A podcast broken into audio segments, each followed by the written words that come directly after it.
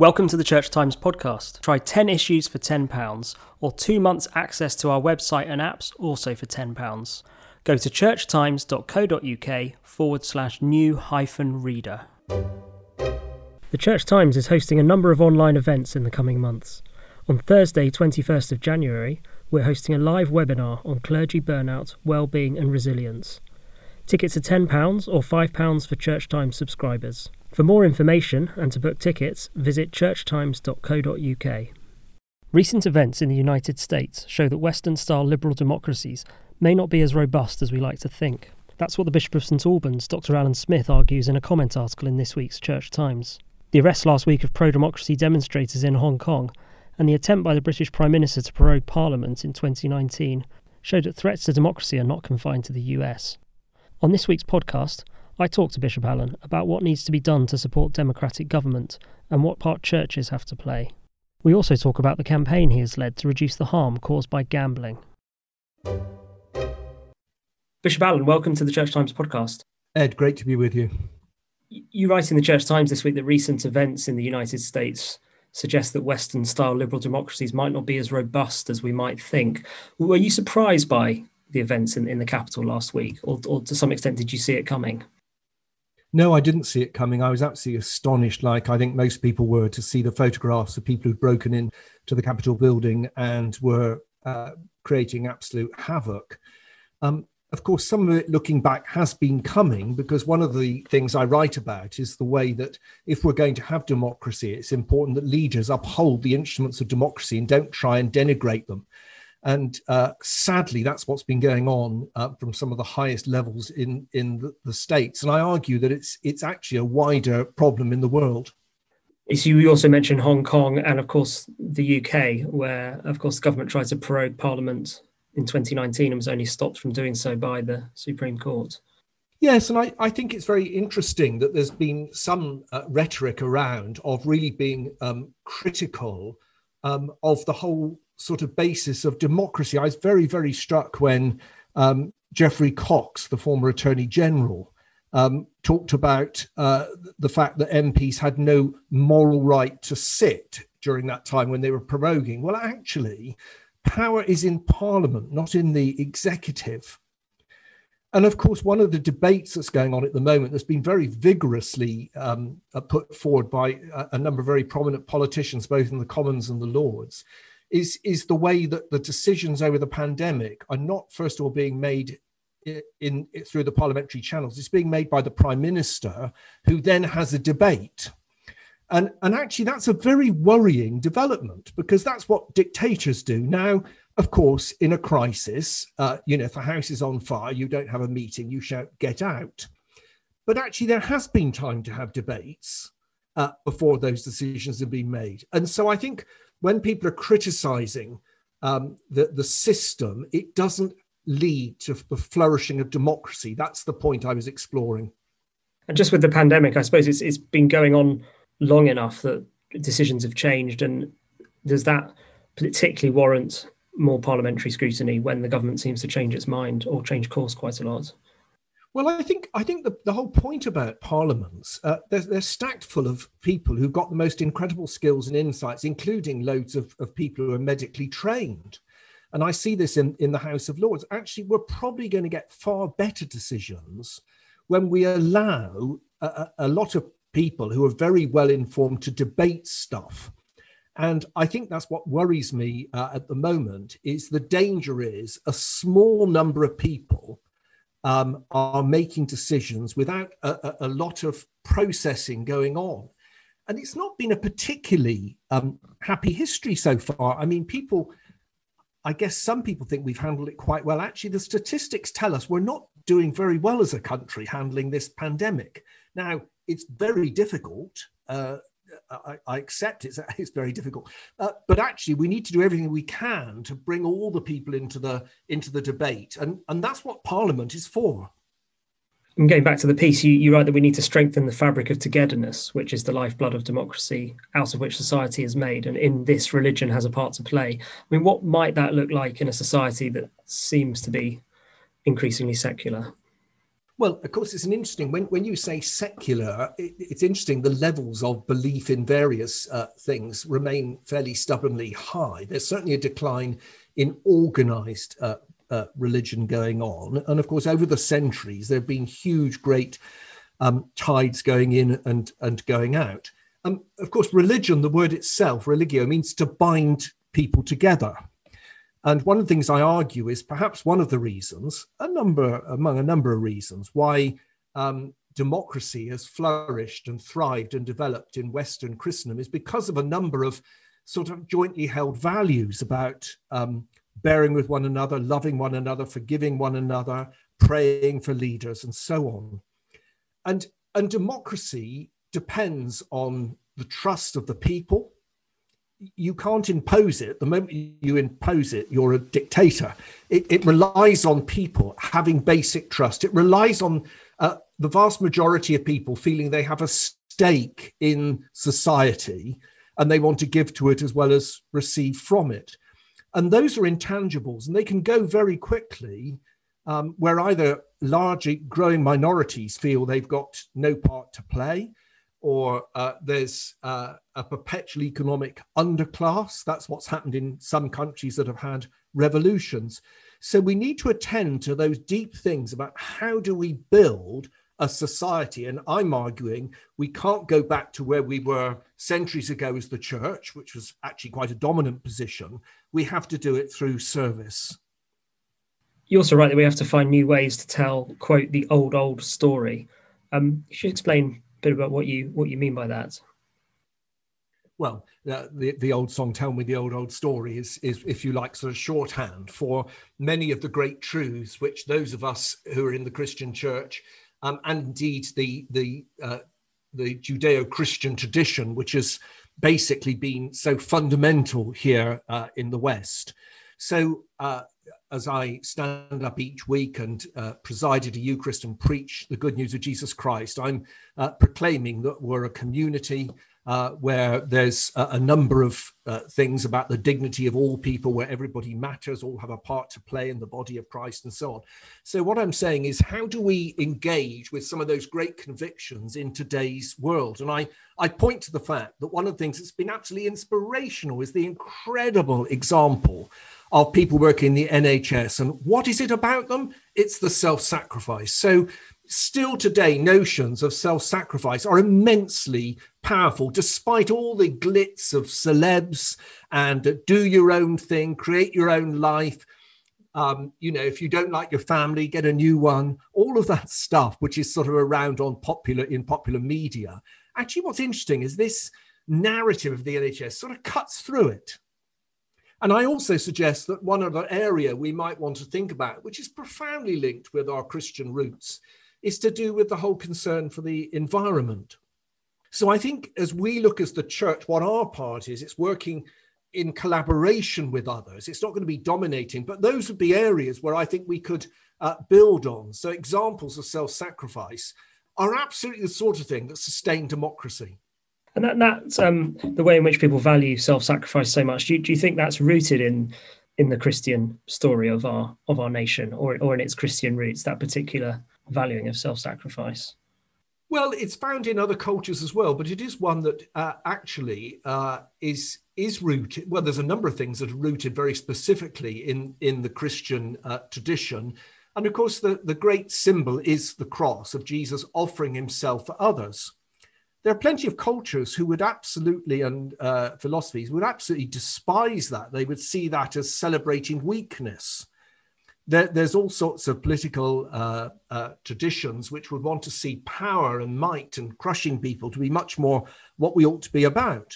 Indeed, one of the things that's worried me about the the Brexit debate, there's many good things about it, but some people have been, in fact, one very prominent politician said, now's the opportunity to go out and conquer the world again.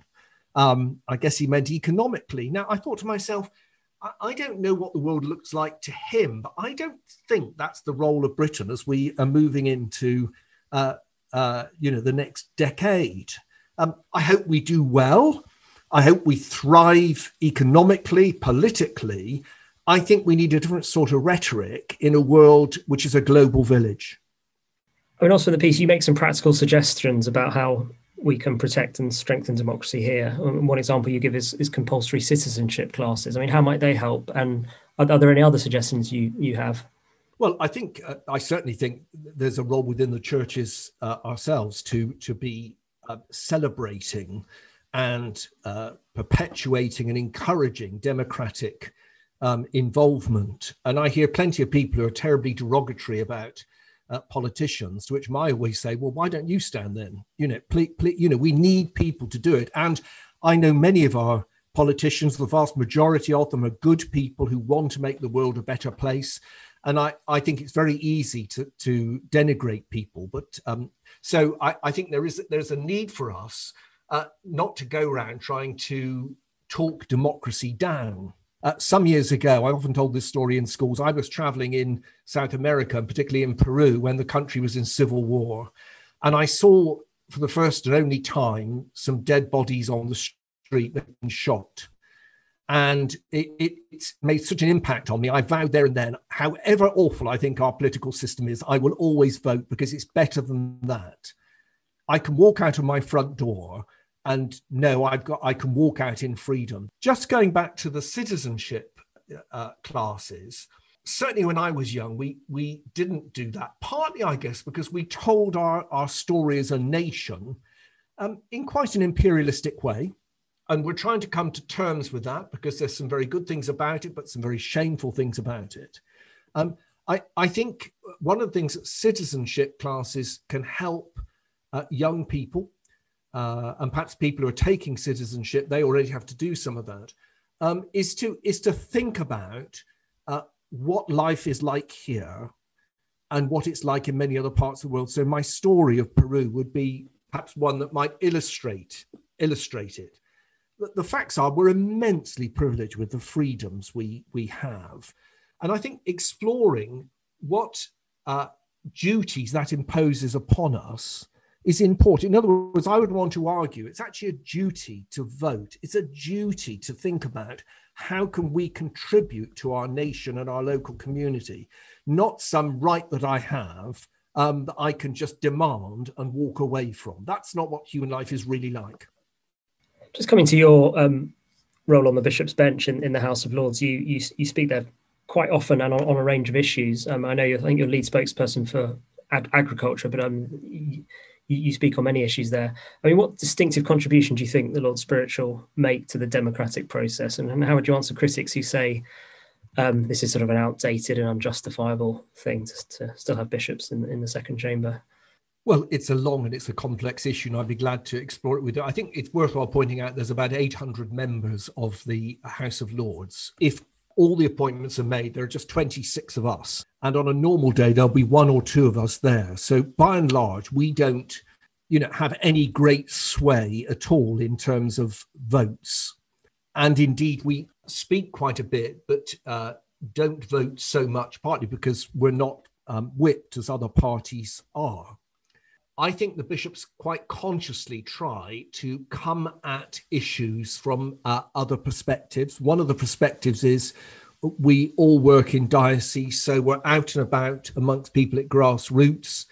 I've put questions down in the House recently about one of our local hospices, um, about the local homelessness project, and what are the issues. You know, they've been in touch with me about what's happening during the COVID pandemic. So I'm very consciously trying to bring in insights. I've asked questions and raised issues with ministers about our local universities.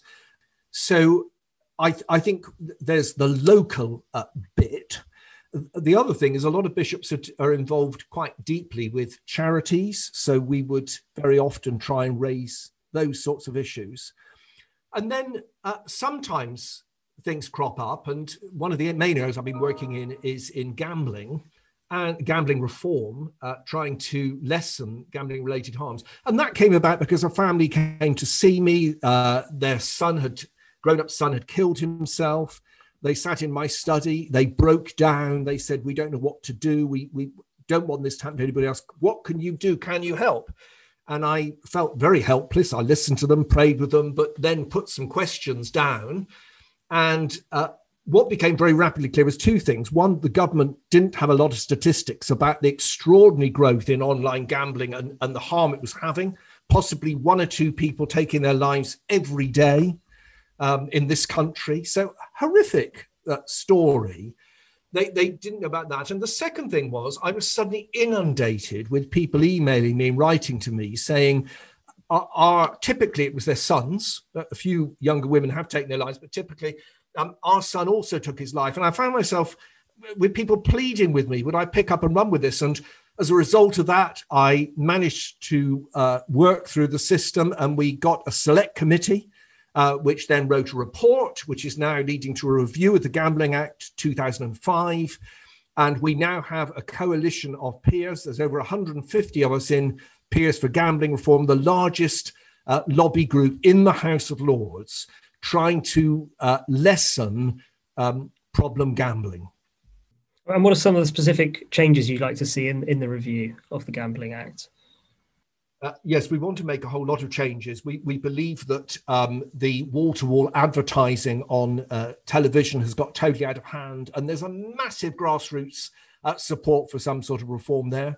We believe the gambling industry, which is making billions, but is costing the economy massive amounts of money. The, the, NHS, for example, at a time when it's desperately short of funds, is now running 14 problem gambling clinics.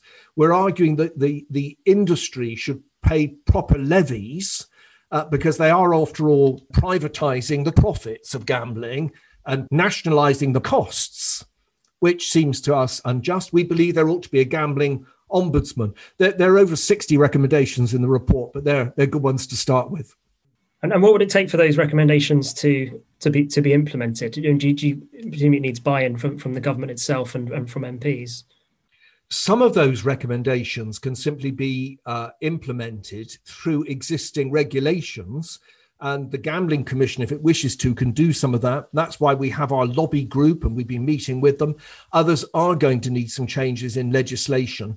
The problem at the moment is the 2005 uh, Gambling Act is, as somebody put it, um, you know, an, an analog uh, uh, act in a digital age. Everything's gone online now. Our young people are getting used to to betting on their phones as they're watching football games. None of the legislation 15 years ago had foreseen that. So we need to get the whole thing reviewed.